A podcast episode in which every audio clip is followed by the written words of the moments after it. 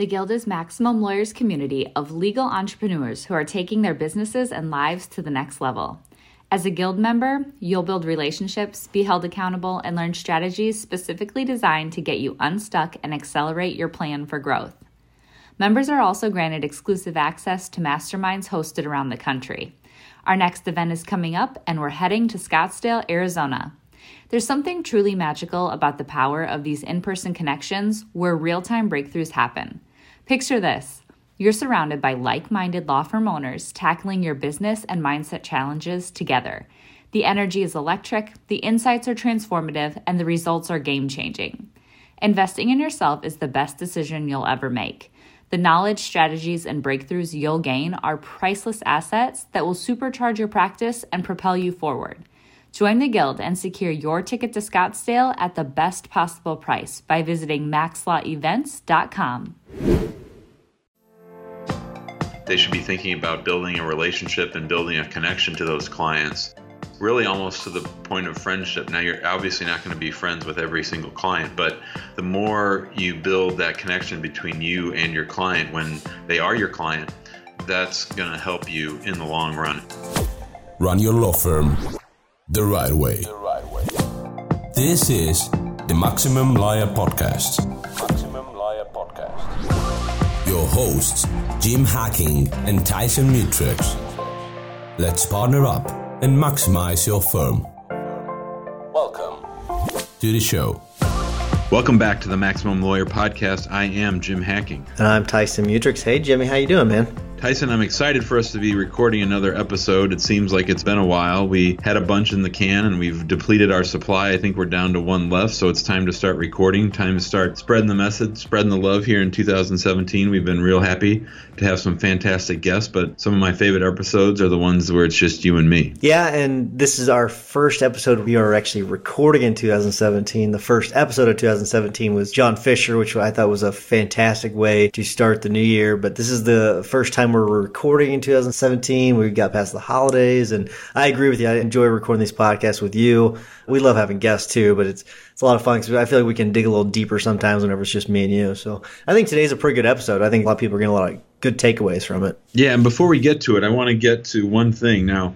You and Amy and the kids just got back from Disney World, and I know that when I went to Disney World, the two times we went with the kids, that I spent a lot of time just sort of watching the customer service aspect of things. And I don't want to put you on the spot, but did you have that sort of mindset going in? Were you observing the ways that the people that work at Disney sort of interacted with you? And can you talk a little bit about that? That was the thing I was the most excited about, and the reason why is because since we went to that GKIC event with Dan Kennedy, and Dan Kennedy talked about the Disney experience I've been looking forward to it ever since then. And that was two years ago or three years ago. I can't remember. I focused the entire time on it. And I will tell you, I was a little disappointed because I was told so much about how great it was. The, the customer service was going to be, in some instances, it was fantastic. In some instances, it was very bad. But I will tell you, I was there during the busiest time of the year. The two busiest days of the year I was there. And I guess I'll give him a little bit of slack because of that, because I know it was so just jam packed with people. I think that the, a lot of the employees were really stressed out. The thing I was the most impressed about is just how everything was just systemized and there was a, just a process for everything. So I was in awe of the process. I wasn't necessarily in awe of the customer service aspect, but uh, like I said, the days where it was less busy, it was it was far better. The days it was really really busy, I just think employees were just super stressed. So I, I it was a great time either way. I mean it's it, it's a great experience, and if you haven't been to Disney World, I I highly recommend it. It's an interesting proposition because I think they do have fantastic systems, and that's sort of one of the things we admire about them and that we've enjoyed. I do think that you know systems are tested at their weakest time, and if it's their busiest time, then I understand why you're giving them a pass, but I guess they'd be disappointed to hear that that's sort of how you felt about it. I think it's a lesson t- to us as lawyers that, you know, with everything that we do, that we are presenting and putting on a performance in a lot of ways of trying to make our client satisfied with the results that they get. And, you know, that there is a little bit of showmanship to it. But if you fall apart at the crucial time, that's a real problem. I'll give you a, just one example of the first day is we were first going to the park and I'd never used one of the scanners. So you scan your magic band and then you put your fingerprint on this little scanner. I didn't know how to use that. And so I put my magic band in the wrong spot. And the lady literally says to me, What are you doing? Just like as rude as can be. and uh, that was my first experience entering the park, right? So that's the very first person I talked to entering the park. And she was so rude to me. And it kind of started off from there. And that kind of colored my perspective for that day. And so I was very surprised by that because I'd always talk, been told by how friendly they were and how wonderful the staff was and how helpful they were. Wow. I only expect that at Six Flags. yeah, absolutely. All right, well, let's get to our topic of the day, which is a pretty good one. All right, so I had an interesting experience last week that I thought I would share with our listeners, and I thought that it's instructive for the kinds of things that we talk about. You know, so one of the things that you and I both preach is follow up with clients after they've hired us and then after we're done with their transaction. And I think that a lot of lawyers fall into a bad habit or a trap of just looking at the hiring by a client of us as a transaction that has a beginning and an end, and that instead they should be thinking about building a relationship and building a connection to those clients, really almost to the point of friendship. Now, you're obviously not going to be friends with every single client, but the more you build that connection between you and your client when they are your client, that's going to help you in the long run. And here's sort of an example of what happened. So, we had a, a fellow come to see us um, about a month ago, and he decided to hire us to apply for his citizenship. And the first time I met with him, he had sort of a strange story about how he got his green card, and it didn't really make a lot of sense. He had his green card, so I didn't really have to worry about it. But when he came back to actually get started on his case, we sat down and we talked through his case. And it turns out that he was from the former Yugoslavia and he had come to the United States from over there long ago, and he had received asylum in the United States, but he wasn't really sure, and he was not a very good explainer or historian as to how he had come to be here. So when we sat down to talk about his whole immigration history, it turns out that he remembered losing his asylum case at the immigration court, and then he remembered later on that they they lost again on paper. That's the way he explained it to us, and then he told us that one time he and his attorney went downtown to St. Louis and they sat before three judges. And to me, that could only mean that he had gone to the Eighth Circuit Court of Appeals, which I don't know if you know this, Tyson, but it's historically one of the most anti immigrant, conservative, pro government courts of appeals in the country, if not the most. I've been tracking immigration cases for quite some time now, and I think they're on like 270 cases in a row where they've ruled in favor of the government and against the immigrant. So I was really surprised to hear him say that he had gone to the panel of the three judges. He actually said four judges, but he meant three. And so I'm sitting there and I decide to Google his name and immigration, and lo and behold, he has a reported case. And lo and behold, in in addition, he and his attorney had won a case at the Eighth Circuit Court of Appeals, which is, as I said, almost unheard of. And not only did they win at the Eighth Circuit, where the Eighth Circuit said that the immigration judge down below had made a mistake, the Eighth Circuit Court of Appeals went ahead and ruled in favor of the immigrant. That is, they reversed the immigration judge, which you hardly ever see any Court of Appeals do, much less the Eighth Circuit. So I knew his attorney who handled it because he was listed in the opinion. So, in every sense of the word, the attorney had gotten a tremendous, tremendous result for this young man. An amazing job. That's, yeah, absolutely. It's really a miracle that this fellow was sitting across from me, having gotten his green card four and a half years ago through the legal brilliance of this attorney. And so part of me was like, dude, why are you sitting across from me? Why are you not talking to your old attorney? Now, in theory, he could maybe owe his old attorney money. So that might be the one reason I could think of, but I don't think that's the case. I think that what the situation is is that the attorney um, lost contact with this guy. In fact, when we first started talking, believe it or not, this client didn't remember the name of the attorney who literally saved him from deportation at about the last hour. I mean, the only stop after the Eighth Circuit, of course, is the Supreme Court, and they take two immigration cases a year. So this was really a remarkable situation. But the attorney, while obviously a very intelligent and clever litigator and brief writer and you know person arguing cases it seemed that he had dropped the ball when it came to follow up in that this person when we first started out didn't even remember his name. And so i felt sort of bad for that attorney and i wanted to make sure that i mentioned it on our podcast so that we could talk about it. And then i knew that this was going to be our topic for today. I was down at immigration yesterday and i walk out of an interview with a client who's been out of status for a really long time but who had his entire family get immigration status and they all have lawful permanent resident status. And he was the last one to go through the process. He just married a U.S. citizen, and so we came out of his interview, and he turned. I, I turned and I saw that attorney who argued the case at the Eighth Circuit, and he was there. And I said hello to him, and I shook his hand as I always do. And as we're walking away, my second client turns to me and he says, "Yeah, that's the guy that got our whole family green cards." oh my gosh! What? So here we have concrete proof of the things that we say on this podcast all the time that lawyers can be the best litigators, you know, whatever kind of case or matter type, whatever type of attorney, they can be the absolute best. But if they aren't following up with their clients, they're really missing out on an opportunity. So I wanted to tell that story and then I thought we could talk about it. Those are both incredible stories. What I'm saying is is that if he had a system in place where he consistently kept in contact with prior clients, those clients would have been his for these subsequent immigration matters, not me. You know, in immigration, we have that virtuous cycle where someone comes and gets a visa and then they get a green card, they get lawful permanent resident status, or and then they get their citizenship and then they can sponsor other people. And so in my practice area, if you keep in contact with people, that's a really good thing because they're either going to refer you other cases or they're going to come back to you for repeat business. And so,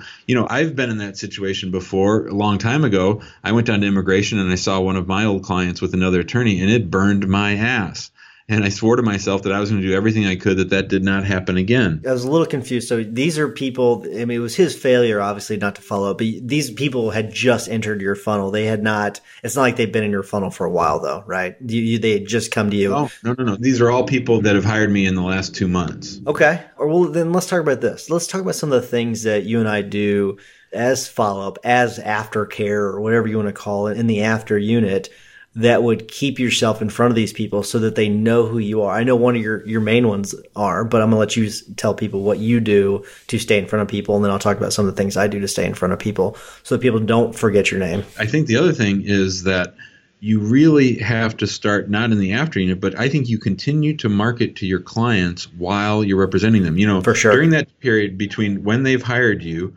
and when you're done with their matter, you know, you are their only lawyer you are their only point of contact with the legal field.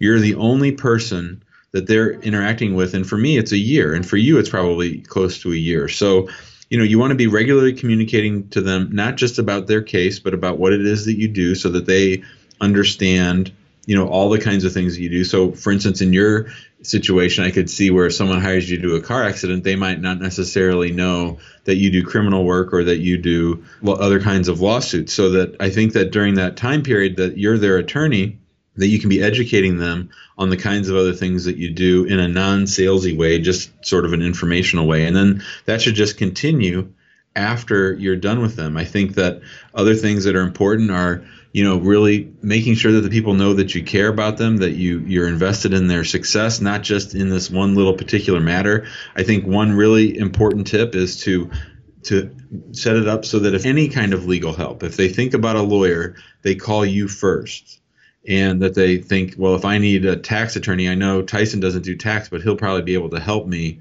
down the line if I need a tax attorney. So I think that's really important. I think what you're saying is true. And now, since I've been getting out of criminal more and more. I, I don't really necessarily want my clients to know that, but I know what you're saying. If you do other practice areas, you want to make sure you educate them very, very early on, before Infusionsoft, before I had any advanced systems, before, very, very, very beginning. What I did was my way of doing that was on my letterhead.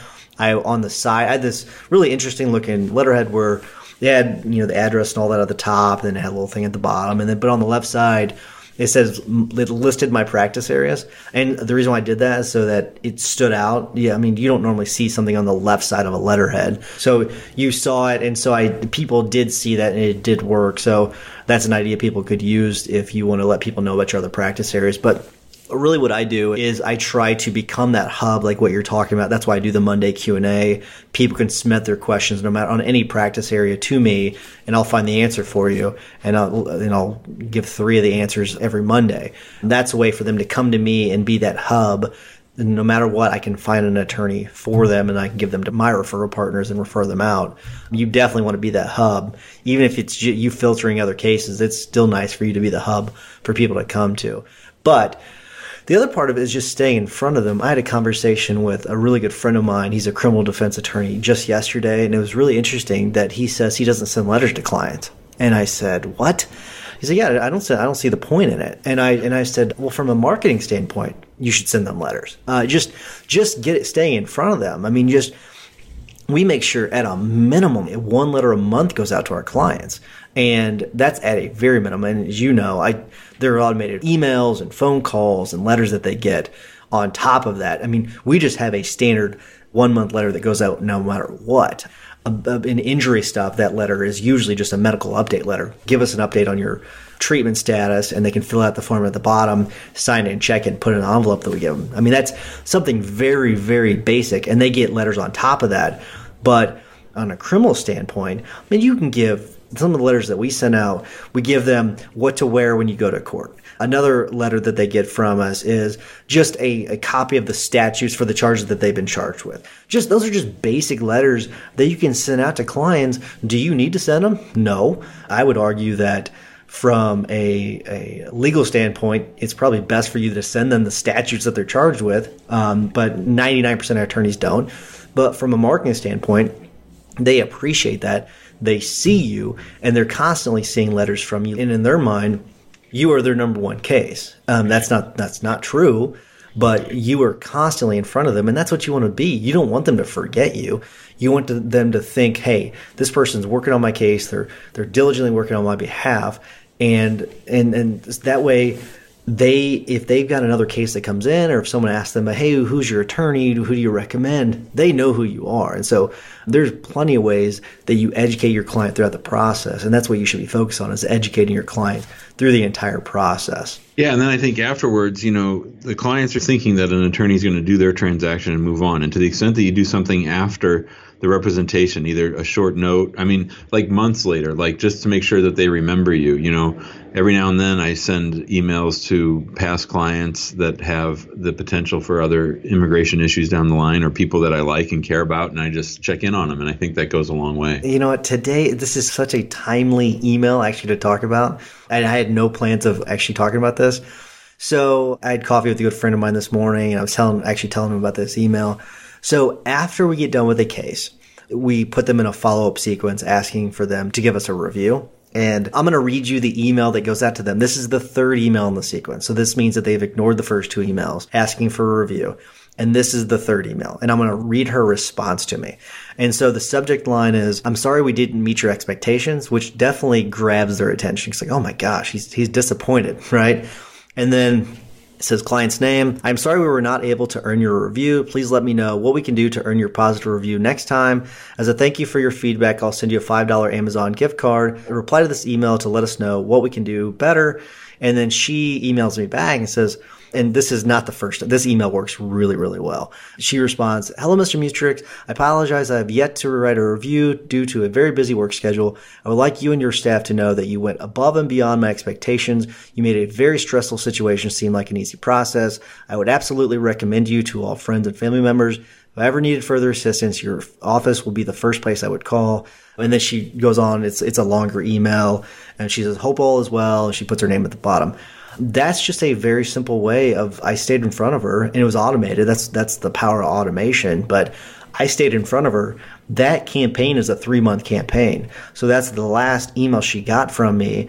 But that's a one, it's a way to get reviews, positive reviews but it's also a way to, for me to stay in front of them. And so I have no doubt in my mind that she's now one of my raving fans. And so you have to constantly stay in front of them, especially your raving fans.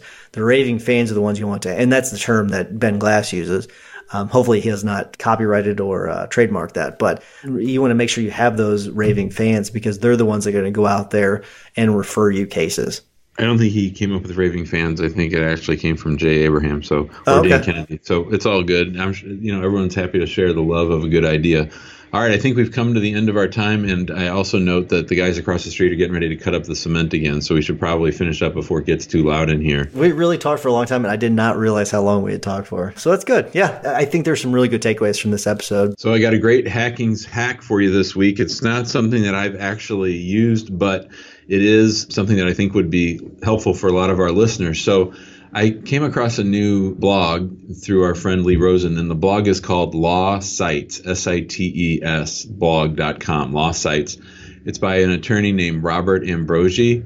And the other day he put out a post about a new keyboard. So there's a new computer keyboard that's designed just for lawyers. And I'm sure, Tyson, when you're working on briefs and things, that you're always struggling to find that Control Alt S to get the section symbol for a statute or a paragraph symbol for you know your briefs or your filings. And so this keyboard actually substitutes out your you know the the number pad on the right hand side of a keyboard. It sort of has all the symbols that you need and there's some some other F1 through F12 capabilities that allow you to format your briefs. There's a way to bounce back and forth into and out of footnotes really easily.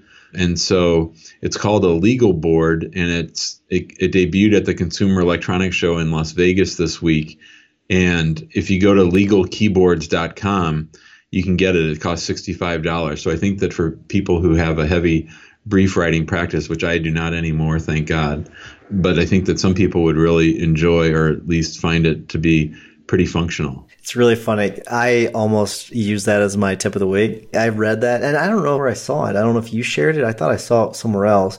I think it's really interesting. I think it could be really useful. Do you know if it, they have a Mac version or is it just PC? I'm pretty sure it's just PC. Okay. Well, I'll wait for the Mac version maybe. But it seems like it's pretty useful. And I mean, the things we need are different than the average consumer, I'd think. So sounds like it's a good idea. By the way, before I give my tip, I do want to let you know that I read the uh, Phil Knight book. I thought it was great. Shoe Dogs. Wasn't it a roller coaster? No pun intended, seeing as you just got back from Disney World, but wasn't it just up and down, up and down? It was, and he really just exposes vulnerabilities, and I, I thought it was a great book. And I wouldn't really say if people are going to read it that they would get a bunch of takeaways on how to run a business, but it shows you that how a business that can start from such a small thing can turn into such a big thing.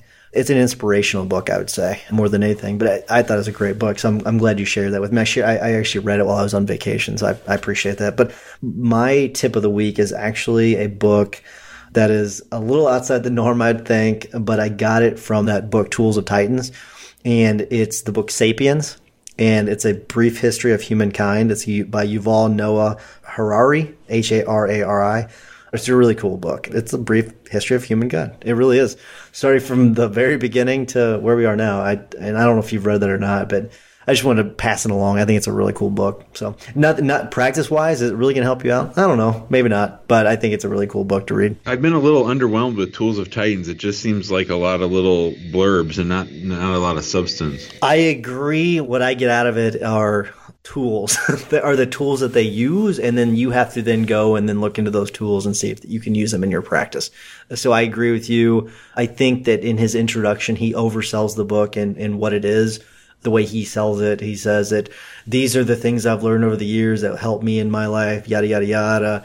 And not really true. It's just them. He interviews them and asks them questions and they give them give some answers and they put it in the book. That's about it. So i agree. Um, I, I kind of, I sort of skim it. I don't really read it in depth, but I thought Sapiens was a book that kept coming up, and I, I wanted to read it, and I think I think it's a good book too. So that's why that's why I wanted to pick that one. But I agree with you. Tools of Titans.